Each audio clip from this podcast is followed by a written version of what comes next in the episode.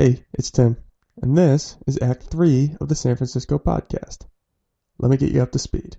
In Act 1, we talked about geography, and it went Bay, Mountains, Fog, Golden Gate. In Act 2, we talked about history, which progressed thusly Spanish colonialism, U.S. control, gold rush, earthquake, World War II, beat generation, tourism. Now you know. All right, back to the show in three, two, one. So I feel like we've gotten a good sense of the the things leading up to the now. I think so. Okay, good. You ready for Act Three? Let's do it. Act 3 A trip to the city.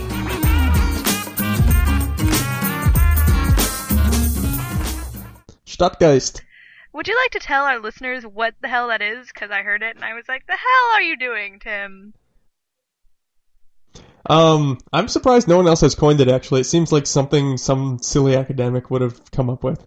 But uh, basically, if you're familiar with the term zeitgeist, um, zeitgeist is essentially the spirit of the time. So as we talked earlier before, the Victorian era was this sort of spirit of, yes, we can do anything. Look how the world is opening before us. Uh, let's keep inventing stuff and wearing powdered wigs. I'm, I'm filling in that last part, but uh, or uh, also to talk about the zeitgeist of the tech boom, it was just like computers are the future, websites, everything physical is gonna go away. And the So- zeitgeist of now is social media. It's everywhere. we need to be connected at all times. It must be, end- yeah, exactly. Why don't you have your smartphone out right now? so the zeitgeist, uh, zeit being uh, sort of time and geist being spirit. I'm I apologize to German-speaking listeners because I'm sure I've mangled your language, but geist is definitely sort of the spirit half of the word, and Stadt is city. So Stadtgeist would be sort of the spirit of the city, and so this it's the sort of sense in how Chicago has a unique feel. Seattle has a unique feel. New York City, very unique, etc., etc. And so I'm terming that the Stadtgeist. But it's fun to say, It sure is. yeah. So, uh, you ready to go? We're gonna just we're gonna we're gonna sort of take a I got my yeah? walking shoes on. Be good. Okay. Well, let's turn this up right here. Okay. Now, as you can hear, we are on the Caltrain heading up the peninsula, that sort of San Francisco peninsula. Heading, I don't know if that's what it's called. Uh, we're heading into the city. Um, and, uh, the Caltrain is sort of this light inner city rail. It, it connects San Francisco with San Jose, which is to the south, and actually goes a little further south than that. But since there are so many, as we talked about property values before and density issues, there are so many big companies that are based along that peninsula. You've got, you know, your Google, your Facebook, uh, etc. But people want to live in San Francisco. This rail does a lot of the heavy lifting as far as people getting in and out of the city. And it sort of runs through the eastern bay side of the city. Caltrain is just one of the ridiculous number of public transit systems in San Francisco. Um, so there's Caltrain, BART, MuniRail, MuniBus, streetcar, cable car, and ferry. That's insane. Yeah, I mean, that, that's those are just separate systems. Those are each all pretty big systems. Right. Um, except the cable car, which is actually pretty small and mostly used for tourists. But so we're actually going to take a tour using all these public transit systems because you know you and I are not big fans of driving. I wouldn't totally recommend driving in, in San Francisco if you didn't have to. I, So I, most cities, I would say avoid it if you can, except for maybe Dallas. yeah, well, LA that's a driving city. Oh yeah. All those terrible cities that we hate because you have to drive. We don't Um, hate him. Ah, hmm. yeah, okay. So, anyway, we, while we've been talking about all this and arguing about why cities are terrible, we've been on the Caltrain and we're going to get off in Soma, which stands for South of Market Area, and quite logically, it's the area south of Market Street. And um, just so we were just taking this Caltrain through this really beautiful industrial area. Beautiful industrial area? I'm sorry, that's a lie. Industrial area. It's uh dystopian. That's what it is. And um, so where we are, a lot of Soma is very very nice, but um, so there's large swaths of this area um, that are in this urban development narrative, in which industrial areas become dangerous and then are seen as edgy and cool, and then And start hipsters to, move in. and hipsters move in, but then they get gentrified, eh, which means that because edgy and cool people are living there, more expensive things are being sold there because yuppies are there who are traditionally edgy and cool wannabes. And then they get really nice. And this happens all over the country as well. Oh yeah, this is this is a standard narrative. This is you know the the classic is sort of the Greenwich Village in New York where uh, it was dangerous, and then people like Bob Dylan moved in, and like there was a whole arts community, and then people like uh, um, you know like the Olsen twins or something like that, sort of like celebrities who want to, and then it it finally becomes like oh you live in the village, that's really nice, that's it's a good area. um, yeah, I mean, I think everybody can pick out an area if they live in like a small city or a large city. Anybody who lives in like a city of any size could probably point out something like this in their area. Yeah, and so so in Soma, we sort of see that we're in sort of the beginning of this trend. It's it's, it's starting to sort of get hipstery, um, and I it, it's just sort of just a theory. I don't have anything to back this up, but it kind of seems like just because of the wealth and sort of this West Coast hipsterness thing, um, the city seems to actually roll through these cycles pretty quickly. And we're going to see that in a couple other neighborhoods too. But uh, well, we're waiting here at the bus stop in this not too edgy neighborhood in in Soma uh, area in Soma, and uh, the bus is here, and we're going to take it up to Twin Peaks. Oh Sound my good? god, I love how quickly the bus comes. I didn't have to wait at all. Yeah, yeah. Well, I use NextBus, so Oh, okay. because they have NextBus in San Francisco. Some people have different systems. You just gotta respect that. Yeah, well, some people need to inform me of what those systems are. Very Some people need to ask. I did. You took a whole day to text me back. Ask other people? I don't know. Yeah, yeah. That's what I should have done. How about I'm not your bitch? How about that? Uh, so while we're on the bus, let's. Uh, this seems like a good time to sort of talk about the roads, don't you think? Yeah, let's talk about it. So a lot of cities in America, anyway, have a beltway. So the sort of classic case is Washington D.C., which has they talk about if you're inside the beltway or outside the beltway. But it's it's a highway that loops the city, so you can sort of get around it and then also sort of get from one point to another and then go back into it. Uh, but instead, uh, because you can't really build a beltway around a city that has water on three sides of it, you they instead went for this sort of European style. Um, and harkening back to Daniel Burnham and his vision as Napoleon III's Paris here, uh, we have art- arterial thoroughfares, which is just something that makes me glad I'm not an urban planner because I'd have to say that a lot. Difficult. So these are just big roads that cut through the city, and they're sort of like the main drags. And what's good about this uh, is it sort of increases the walkability because you're not there's not underpasses and overpasses all the time. Right. There's just roads. But uh, it makes driving through it really irritating because you have to stop so much because you can't just go, you know. Seattle's actually organized like that, and our big arterial, one of our big arterial thoroughfares, Aurora, has a big median through the center of it, so you really can't get across it. Like, you can't get from one side of Aurora to the other side because of that Oh, giant yeah. effing median. I, yeah, I remember driving on that. That is pretty awful. Yeah, it sucks. Medians are the worst. I Ah, just hate them. Get rid of them.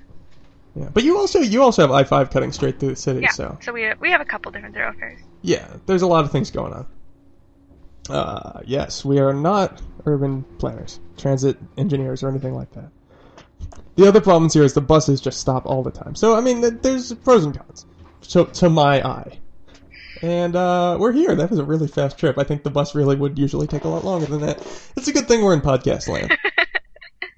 Where time is irrelevant. To then. So yeah, we're we're in Twin Peaks, and uh, this is a really good time to talk about the geography because we're on the top of a big hill, and uh, there there are a lot of hills kind of throughout the city. San Francisco's famous as a hilly city, but the key feature, as far as the climate, which again is also famous in San Francisco, there's that famous quote about the coldest winter I ever spent was a summer in San Francisco, not from Mark Twain, as believed by many. Um, but these mountains that we're standing on is uh, they they run down straight down the center of the city, sort of forming like a spine. So there's a little lowland on each side of it, and we're on top of the big central one. Sure. As you look around, uh, you can see that these houses are so nice. Oh my god, they're so big too. Uh, and they've got you know walls and gates and all, all this crazy stuff. And this is a really good example of something that I've really noticed in San Francisco, which is this like one to one correlation between wealth and altitude. That that makes sense though, because I mean, flooding is an issue. It's not really an issue. It's not. Oh, Not in San Francisco. it is everywhere in Washington, and so it's very Really? true in Washington. Yeah. Huh. That's interesting. Mhm. But so as you look down this hill, you know, these houses are, you know, walled in, have gates, and just incredible. Uh, and as you go down, you kind of go into like, oh, these are sort of like nice Victorian homes with a tiny little yard, and that's cute. And then you go a little further down, and you're like, well, no more yard, but still pretty good. And then you kind of get to the bottom, and you're like, these don't look nice. And why is that guy standing on the corner with that butterfly knife? Because people still do that, right? It's- maybe they do. I don't know. I haven't seen it. That's because you're not spending the time on street corners. Yeah, that's my problem. So these mountains effectively divide the city into the eastern and western halves. So let's look to our left, western side. We can see the less urban side of the city. Um, and that gets more of the cold, windy fog from the Pacific. That's what they're talking about when they talk about the crazy fog that is always in San Francisco. Um, basically because it's just exposed to the Pacific Ocean. Now we look to our right. Look to our right. Good. Uh, we can see it's, it's a little more urban and also uh, it's it's noticeably more sunny, especially in the valleys, in the real low parts, uh, and it rarely gets that sort of like pea soup fog where you can't even see through anything. Right, right. Um, basically, because any fog that gets over there, just the the very slight increase in warmth means it sort of burns up. So you may have a cloudy day, but you're not likely to get a really foggy day. Now, this is a really good example of the just incredible weather variations we see. You can actually see variations of up to nine degrees block to block in San Francisco. Kind of crazy.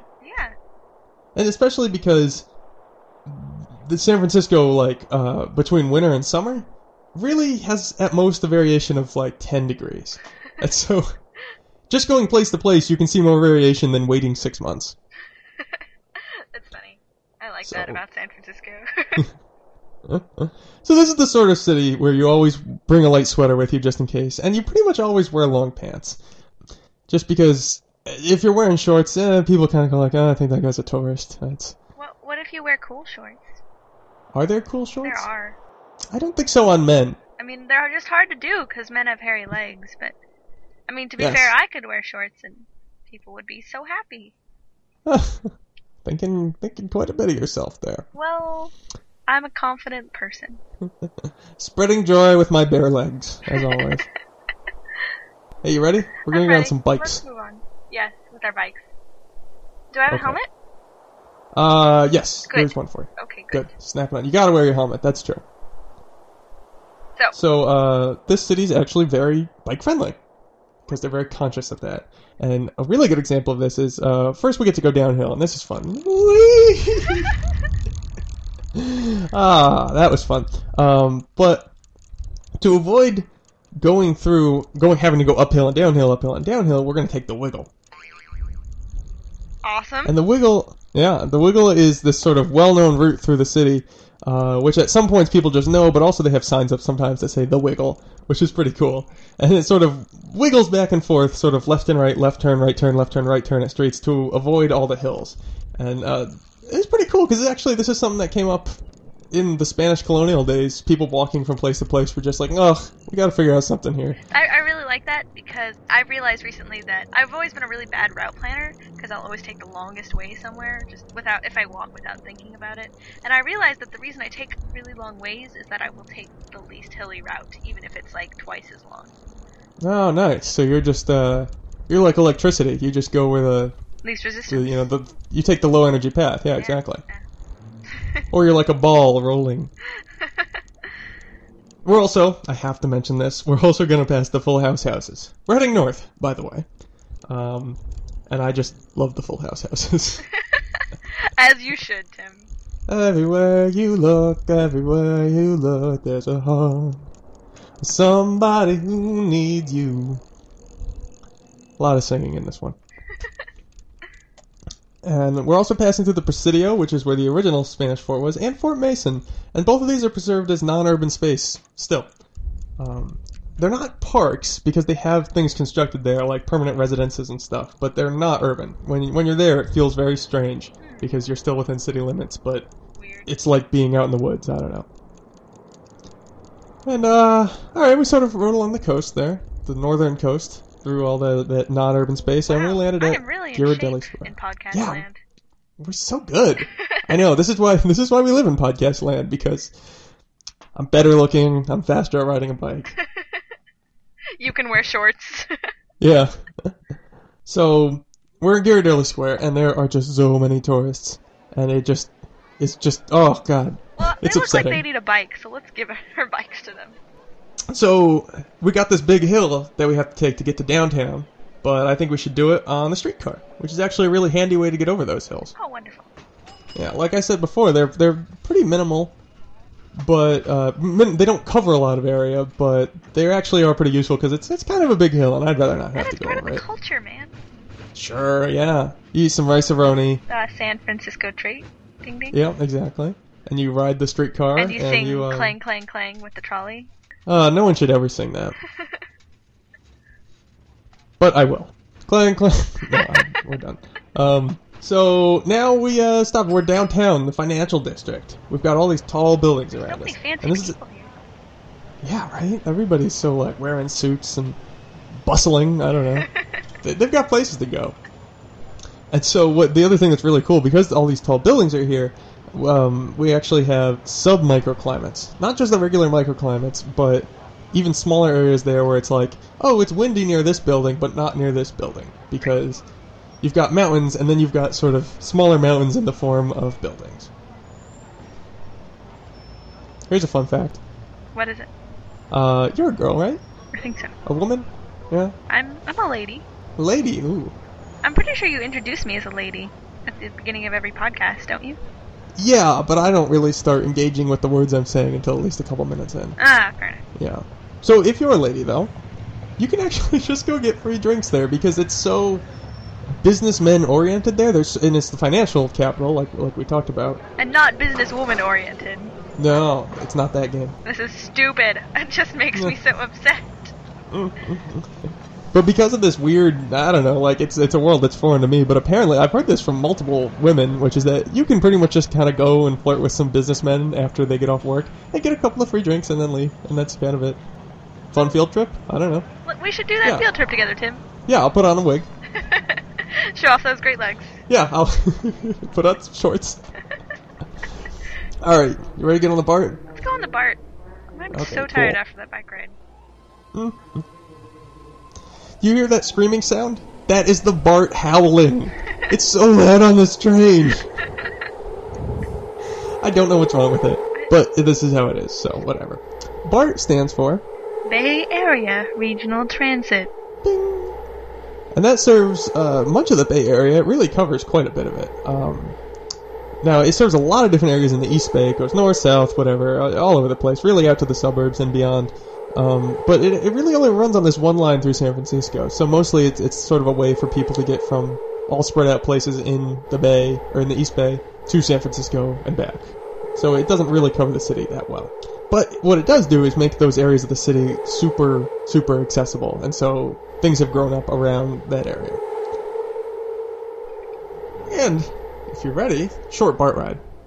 Not a lot of stops, no transfers, all that. Oh, good. Okay. We're here in the mission.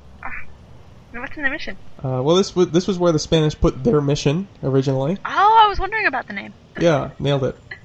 And uh, the mission is very strange because depending on the street, it's either where sort of working class Latino families live, and you know they're selling. Um, there's, there's a lot of like Mexican dollar stores and stuff where you can buy odds and ends. Or I always walk past this table that has all these cell phone chargers, like not in packages, just a huge pile of cords, and you can sort of you bring your cell phone and you see if it fits in each one, and when you find the one that fits, you know you buy it for a dollar.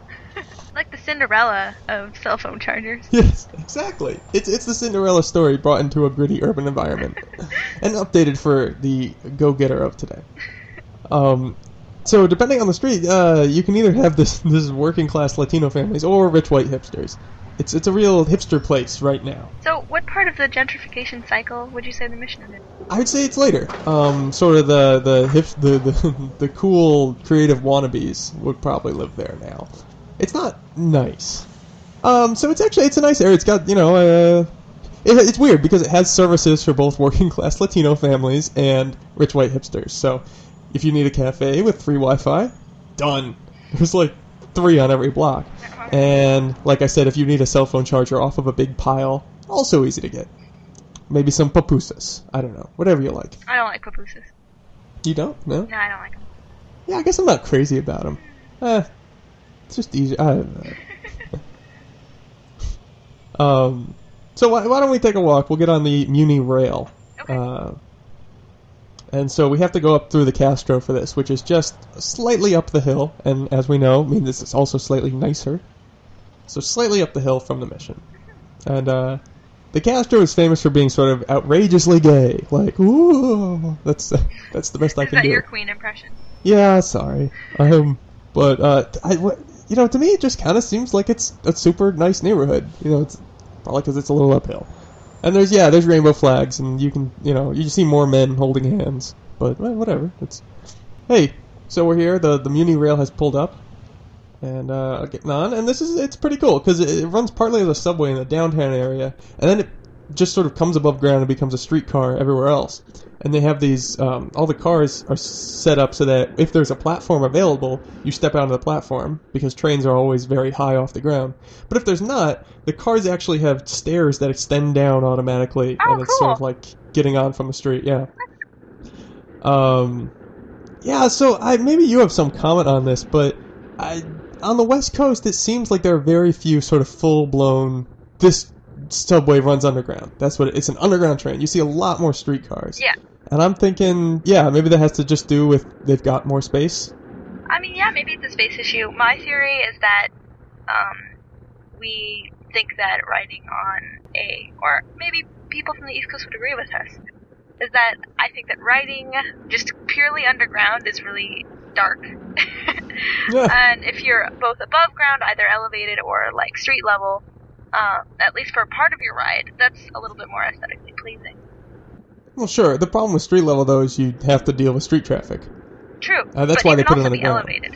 And that's kind of what we're working on in Seattle right now. Yeah, I mean, it's interesting because in the the, I mean, New York and places like that, it'll be elevated sort of in the outskirts of the city, the less urban, and then it goes underground for downtown. Yeah, I think that's that's similar to what we're doing Yeah. Here. I don't know about San Francisco. I guess they like rails. I mean, they have the cable car. It's in their history. Yeah, there you go. They got to bring in that tourist cash. All right, so we're here finally. Uh, we had to go all the way under those big hills to the west side of the city, or in some cases, sort of over the hills. Uh, and we are in the Sunset, which is such a nice, poetically named neighborhood on the western side of the city. And they always pair this with Richmond, which is uh, the other sort of less urban neighborhood of the city. And uh, pretty much the way I would sum these up is they're where you live if you have a family in San Francisco and aren't fantastically rich. Those are the two things. So I mean, a lot of people live here, uh, and this is this is the foggy area. And when it's foggy, it's like whoof. And then oh look, there's some fog rolling in now. Remember how we're here? Ooh, oh no, the spirits of the dead are in the fog. Oh, It quickly turns into an M Night Shyamalan movie. yeah. Oh, there's the twist of this podcast. um, but yeah, so now you know we're standing in the fog, and you look down these streets. They're long, straight, grid-like, you know, avenues and streets crossing them. And when you look down the streets, you just see it just stops at the ocean, and there's just fog everywhere, and it feels like the whole world has been desaturated. Like there's just no color, and it's it's sort of this weird desolateness. like there were over dementors around in the fog. Yeah, Yeah. it's exactly like that. That's what I thought. Oh, good. Let's stop in that chocolate shop. One pretty great thing about this area is that it's a pretty short walk to Golden Gate Park, which is a pretty large park. Um, it's sort of a long green strip that cuts in. It, it has its western border on the ocean, and then juts about halfway into the city. So that's what three and a half miles. So it's pretty far. Um, and it's basically the result of this sort of relentless terraforming project, which basically th- this whole area was this just like windy sand dunes with you know. Oh, Um, kind of like the book Dune, Yeah, in yeah, which terraforming is a major theme. yeah, probably a lot. Like I should read that, huh? That's okay. Right. So this this sort of harkens back to the sort of treeless, barren landscape that was described early on in San Francisco's life. But what happened was during this early part of the 1900s, uh, during the engineering boom, um, they worked really hard to terraform this thing into. It's actually a really biologically diverse recreation landscape. It's you know they have fields and for some reason they have buffalo there. I don't know why. Um, Why there's like a buffalo pen. And yeah, lots of different kinds of trees, et cetera, et cetera. Things that don't naturally grow there because it, it basically was a sand dune, uh, free of free of those giant worms for whatever reason, but messy. And so, I mean, to me, this is sort of indicative of San Francisco as a whole. This gets at that magic word, the Stadtgeist, um, which is that. So the the city, San Francisco, uh, we already talked about it like a million times. It's a really desirable place to be for military, economic reasons, and also, I mean, the weather. If in the winter the high is like 62, and in the summer the high is like 72, that's pretty comfortable. People like that. The problem, though, is that it, it's really just not good for building the sort of traditional city that people want to build. Right. There's there's not a lot of water. The hills are everywhere, so you got to build on hills. You've got these earthquakes because it's right by these two different fault lines, and you know the whole all of nature is saying, "Stay away from here. Just just back off. You can come to visit, but don't don't. It's it's a bad idea." I mean, less so than maybe the Gobi Desert. Yeah, uh, you're doing better than a lot of places. I think we go back to Father Font here and that it's a super great place to like to be, but maybe it's not really designed to support a city. But well, it's the spirit of the West, and it's the Victorian zeitgeist, as we discussed earlier. Right, of course. And we're just gonna say, we're putting a city here. You can't stop us. We want those economic and military advantages.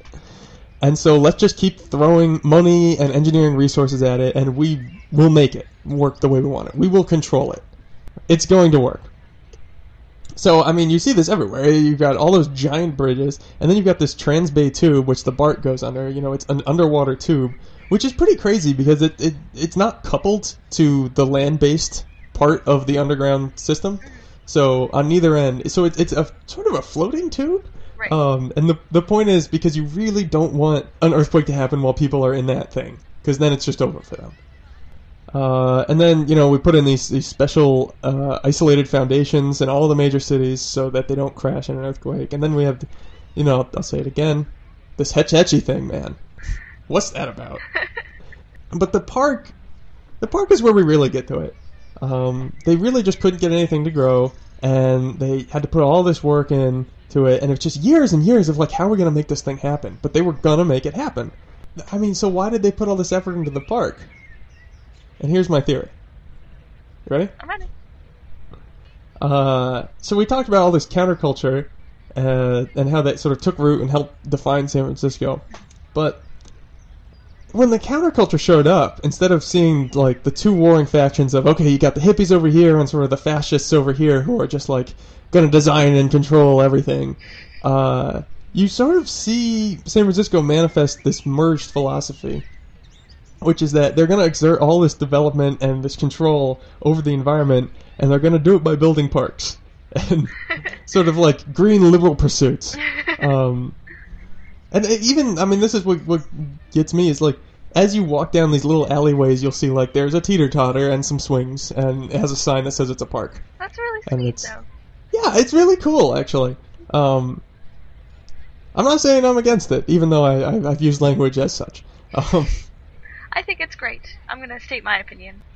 but um, between the sort of progressive philosophy that says things should change and the belief in environmental control and modification that says things will change, uh, we get this weird spirit of idealistic control that sort of permeates the city. It's like we can build the utopia, and I mean we see that as we sort of stroll through these these all these parks we keep seeing the the, the rooftop patios, vast recreation areas like Golden Gate Park, and you've got this public transit infrastructure that honestly, through all the hills and stuff like that, that must have been a really hard system to put together. But they were just like, we're doing it.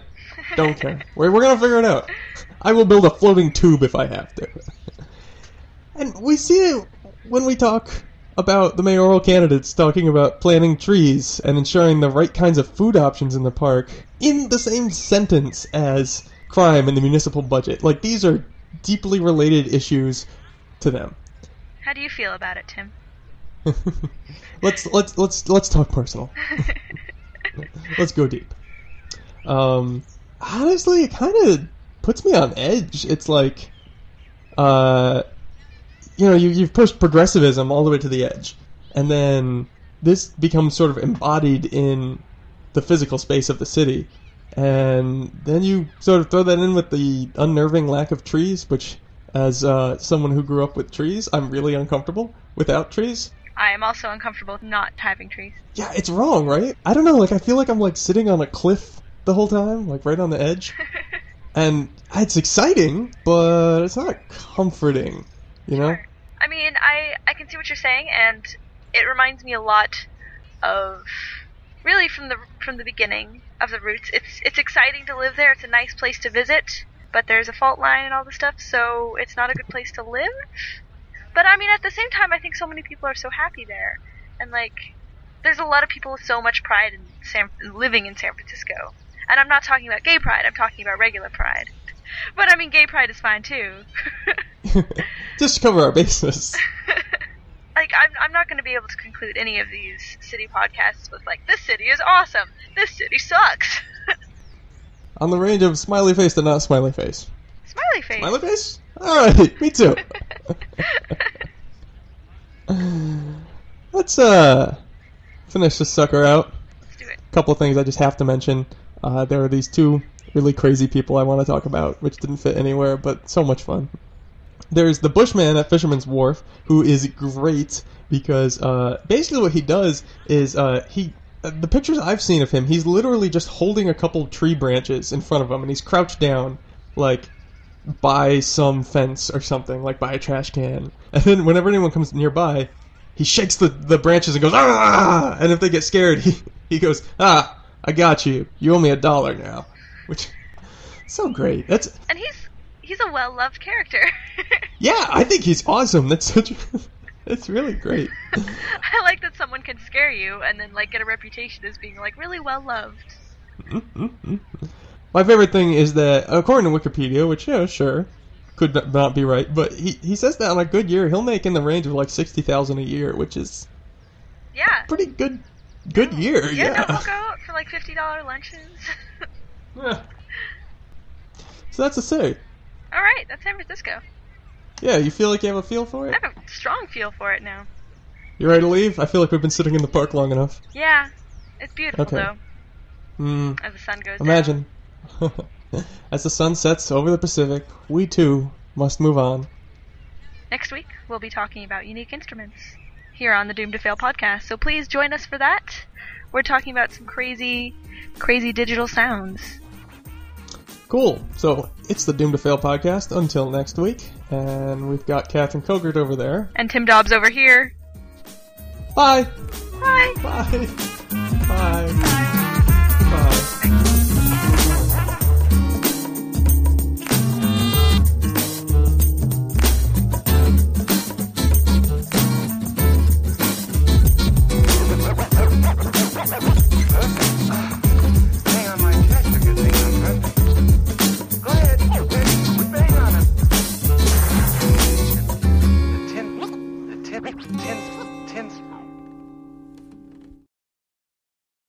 This episode of Doom to Fail featured music by Gosprom. That's G O S P R O M.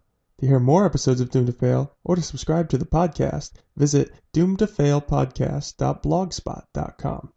You can also like us on Facebook or follow us on Google+. See you soon!